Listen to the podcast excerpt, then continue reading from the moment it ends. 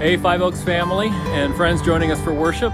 Uh, happy Mother's Day. We have a special in this sermon for you moms. I'm coming to you from the front of the Twisted Oak Coffee House in uh, Prescott, Wisconsin, my new hometown. And uh, I'm going to be coming to you from various locations throughout this sermon. It's not random, there's a reason for it. See if you can figure it out before the sermon is done. Oh, that's really good. So today we're launching a brand new prayer series, prayer training for the rest of us, and that word training in the title is intentional. This is a very hands-on prayer series focusing on equipping you to develop a habit of a deepening and meaningful prayer life for the rest of your life. The reality is prayer isn't easy and we usually don't get the training that we should have. So, this series is going to be the training course that you wished you had had. So, I really hope you're going to join us for it. Let's get our hearts ready by praying the prayer of illumination together. Please pray the underlying portions out loud. This is based on Psalm 46. Heavenly Father, you are always with us, an ever present help, our refuge and our strength. By your Holy Spirit, Speak to us through your word.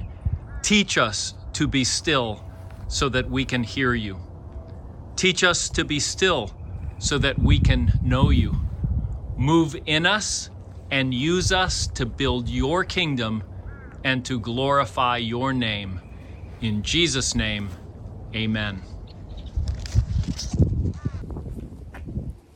Today's scriptures are going to be read by a special group of people, some of our uh, some of our kids here at Five Oaks, and we're doing this in honor of moms. But as the passages are being read, I want you to kind of step back from it for a second, not not necessarily looking at the details of of this, but looking at the overall picture. Uh, right after the reading, there's going to be a question that's going to come up on the screen. And the question that you should be asking as you're hearing this is what do you learn about prayer from these passages of scripture? Mark 1:35. Very early in the morning, while it was still dark, Jesus got up, left the house and went to a solitary place where he prayed. Luke 6:12 and 13. One of those days, Jesus went out to a mountainside to pray and spent the night praying to God. When morning came, he called his disciples to him and chose twelve of them, who he also designated apostles. Luke 11 1. One day, Jesus was praying in a certain place. When he finished, one of his disciples said to him, Lord, teach us to pray, just as John taught his disciples. Mark 6 45 and 46. Immediately, Jesus made his disciples get into the boat and go on ahead of him to Bethsaida, while he dismissed the crowd. After leaving them, he went up on a mountainside to pray. Matthew 26 36. Then Jesus went with his disciples to a place called Gethsemane, and he said to them, Sit there, sit here while I go over there and pray. Acts 1 4 and 14. On one occasion, while he was eating with them, he gave them this command do not leave Jerusalem, but wait for the gift my father promised, which you have heard me speak about. They all joined together constantly in prayer, along with the woman and Mary, the mother of Jesus, and with his brothers. Acts 6, verses 2 and 4. So the twelve gathered all the disciples together and said, We'll give our attention to prayer and the ministry of the word. Acts 10 and 9. About noon the following day, as they were on their journey and approaching the city, Peter went up on the roof to pray. Acts chapter 9, verse 11. The Lord told Ananias, Go to the house of Judas on Straight Street and ask for a man from Tarsus named Saul, for he is praying. Ephesians 1 15 through 16. For this reason, ever since I've heard about your faith in the Lord Jesus and your love for all God's people, I have not stopped giving thanks for you and remembering you in my prayers.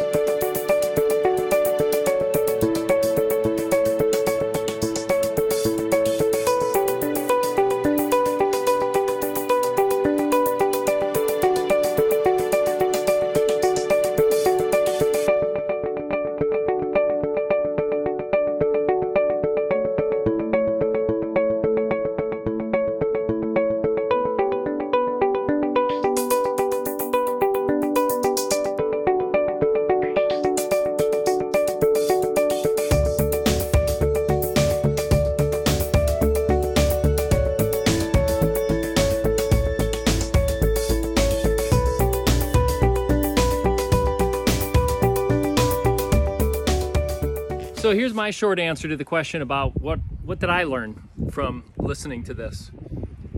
My short answer is prayer was a priority in the life of Jesus, and that sense of priority was passed on to his disciples. I think I was in high school when I first heard a pastor say, if Jesus, the Son of God, who had perfect fellowship with God, made it a priority to pray in his life, shouldn't you? As you read the Gospels, you get the sense that Jesus was constantly getting away to pray off by himself and sometimes with the disciples. This was his priority in life. Now, that was not the case in the life of disciples, at least not at first. But their training began when one of them asked the question that I think all of them were thinking. He said, Lord, teach us to pray like John, John the Baptist, taught his disciples. One day Jesus was praying in a certain place. When he finished, one of his disciples said to him, Lord, teach us to pray, just as John taught his disciples. Teach us to pray. We need help. We want to pr- learn to pray like you. Packed into this passage are five simple practices for developing a personal prayer habit in your life. And I want to spend some time unpacking that for you. Throughout the series, I'm going to challenge you to use all five practices for the whole eight weeks, all five practices. It will deeply impact your prayer life. So I've created a simple checklist in your outlines. Each point will have a, an item for you to practice. And here's the first practice. Don't do this alone. The, the specific thing that you can do is complete the prayer course with your small groups. The disciples didn't learn to pray on their own. They learned to pray together. Your small group is going to do a, course called the Prayer Course. It's an online course. It's incredibly engaging, very practical, and very challenging. I want you to think about something. We've oriented hundreds of people to the Bible through our Bible course, The Story of God.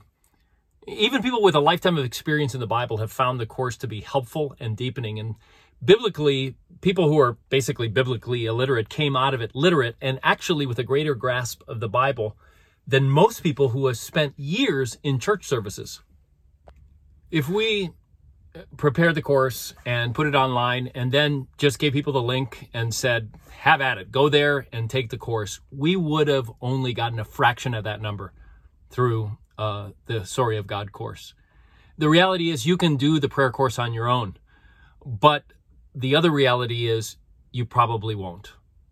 If you're not in a small group and you want to join a four week special small group for this purpose, we have several brand new groups that are launching this week, and you might say that I got special permission for you to still be able to join past the uh, deadline. And you can do that by going to the uh, web address that is on the screen in front of you, and you can sign up to join one of these four week online groups. Here's a second practice for establishing a personal prayer habit keep it simple. Pray a minimum of two minutes a day. You can pray more. Pray a minimum of two minutes a day, every day. Jesus' response to his disciples' request is surprising when you step back and you look, you get out of the details for a moment and you look at the whole thing. His response to their request is to give them a, prayer to pray. That completely contradicts the Christian tradition that many of us came out of. He gives them a prayer to pray. He says, Pray this. In Luke 11, 2, he, it says this He said to them, When you pray, say. That's what he says. Pray this. He doesn't say, Hey, prayer is easy. Just pray what's on your heart. He doesn't say that because it's not easy. He doesn't say it because our hearts are deceitful. His prayer is surprising in another way. If uh, you pray this prayer, the Lord's Prayer, especially the one in Luke, and you pray it slowly and thoughtfully, just working your way through it, it takes less than 30 seconds to pray. Time me. Father, hallowed be your name. Your kingdom come. Give us each day our daily bread. Forgive us our sins For we also forgive everyone who sins against us. And lead us not into temptation.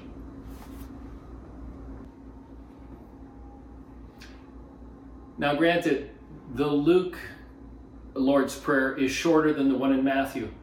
So in Matthew chapter 6, we have the Lord's Prayer as well. You can pray that one.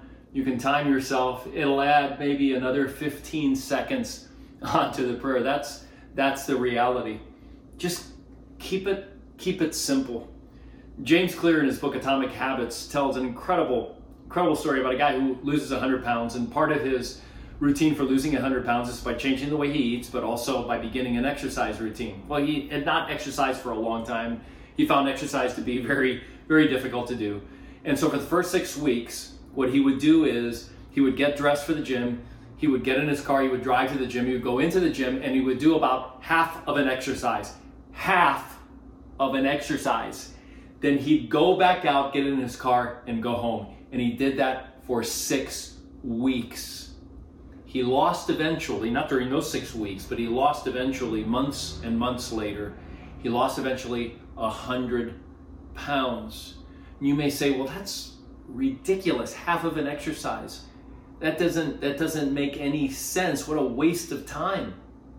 But James Clear says that if you step back and you look at it from a high level, what you realize is the guy with the simple exercise routine was mastering the art of showing up. I can't emphasize this enough. Look over the course of your life diets you quit, gym memberships wasted, resolutions forgotten. Why? Well, probably because when you started out, you went to the gym and you did a two and a half hour, three hour exercise uh, routine. Or you went out running and you did five, five and a half, six miles. Or you went on a diet and you just stopped eating everything that you that you like or just being hungry all the time and just finding yourself hungry all the time, it's no wonder you didn't keep it up. It's no wonder that you quit. Now, Jesus gives his disciples a really simple and short prayer.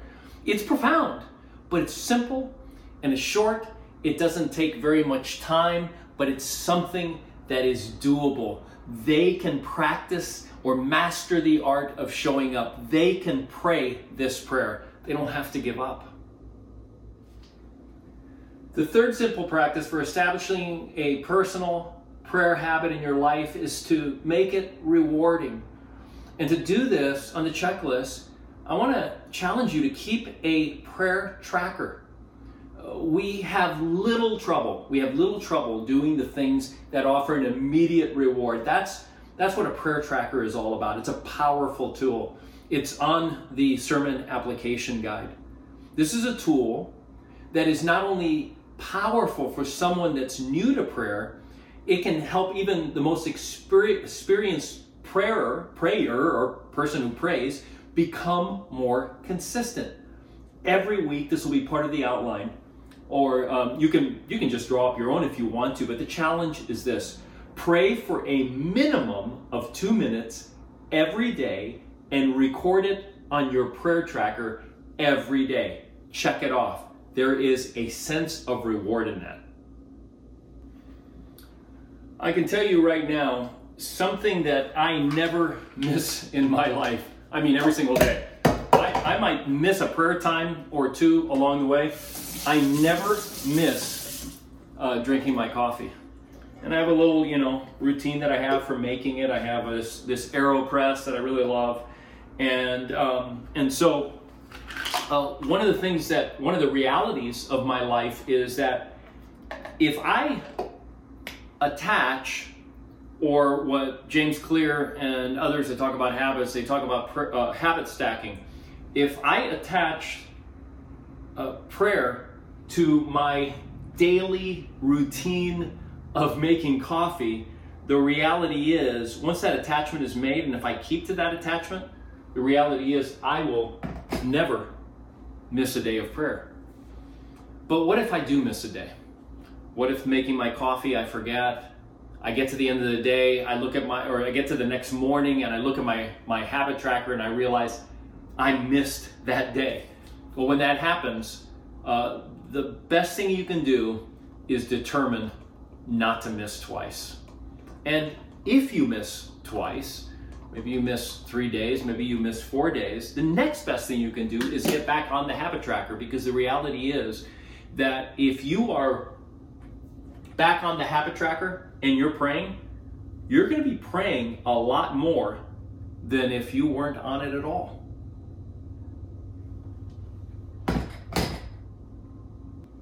So here's why it works. The best way to establish a new habit is to make it immediately rewarding. The tracker is rewarding. It's that simple. It's an immediate reward. The fourth simple practice for establishing a personal prayer habit is to get some additional coaching and accountability. And one of the ways that we're going to do that during this series is I'm challenging everyone to join what I'm calling the prayer challenge. Now, Jesus taught and modeled uh, praying more than simply a 30 second prayer. The, the Lord's Prayer was a start, it was the beginning lesson that Jesus gave to the disciples. Once you've mastered the art of showing up, you can develop the habit of prayer and you can deepen your prayer. There's also a built in accountability if you are a disciple, if you're a follower of Jesus, that was just built into everything and their er, everyday life and their discipleship training. So, by joining the prayer challenge, uh, that's a way of you saying, I'm in. There's a certain amount of accountability to that and you'll get a series of texts. And in those texts, I'll be calling you to continue on uh, your commitment to pray daily for a minimum of two minutes. And along with that, there's going to be some coaching that I'm going to bring uh, on the text that you'll receive. Here's how you join text the word prayer habit to the number 555 888. I'll send periodic tips some additional coaching, some helpful resources on prayer that will supplement this series, uh, the prayer, the sermon series, as well as the prayer course. Uh, these are going to be short and to the point. The fifth and final practice for establishing a personal prayer habit is we need a regular place to prayer. Consistently return to the same place for your prayer time. That's the fifth item on the list. Consistently return to the same place for your prayer time. So here's the big idea you can pray in any place. You should pray in every place, but you need a certain place to deepen prayer. Look at 11:1 again. One day, Jesus was praying in a certain place. Jesus had certain places where he went to pray. He prayed any place. He prayed every place, but he had certain places that he would go to to really deepen in his walk with his father, in his conversation, in his relationship with his father. That's it. If you really want to develop your personal prayer habit, you need to find your place. You need to find your favorite place to pray and go to that place and every day uh, kind of lock out everything else that's going, block out everything else that's going on, and really focus on your relationship with God. Have you figured out yet why it is that I preach this sermon from five different locations? Well, as you think about what your certain place for prayer is, it might be in your favorite coffee shop once they're opened up again. Or it might be on your daily walk, especially now that the weather is, is nice some park near your home. Or it might be on your commute to work. I have a friend who normally prays in his coffee shop when the coffee shops are open. But he said for a period of time, for several months in his life, he was praying in his car. And what he would do is he would turn on the car, take the car out of the garage, and his first words would be, Good morning, God. What a way to start your commute, huh? It might be while making your morning coffee. Or it might be while sitting in your favorite chair. Find your certain place to pray. Well, I want you to just stop for a moment. I want you to look at the sermon application guide, look at the five items on that checklist, and take a minute uh, with whomever you're watching this with, whether it be your family or your roommates, or, or maybe if you're by yourself, take just about a minute to reflect on that list of five and and reflect on you know share with the people that are with you what what you think about this list and how it might be helpful for you. Uh, and then we'll come back together and continue our response to god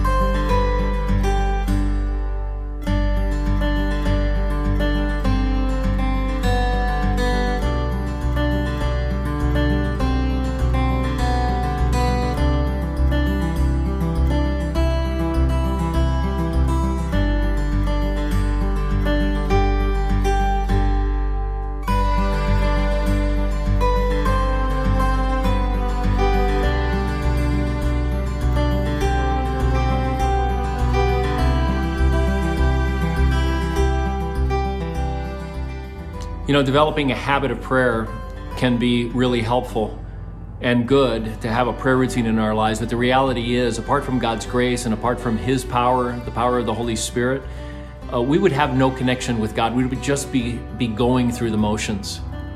And so, as we begin our response now, we're going to think about the fact that the only reason that we can have a connection with God is because Jesus' body was broken for us and because His blood was shed for us.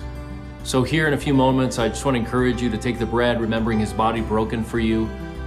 Uh, take the, drink the cup, remembering that his blood was shed for you for the remission of your sins. And then, if you have kids with you that are not uh, participating in communion, uh, you can pray the blessing that is going to be on the screen here in a moment. God bless you. Have a great week.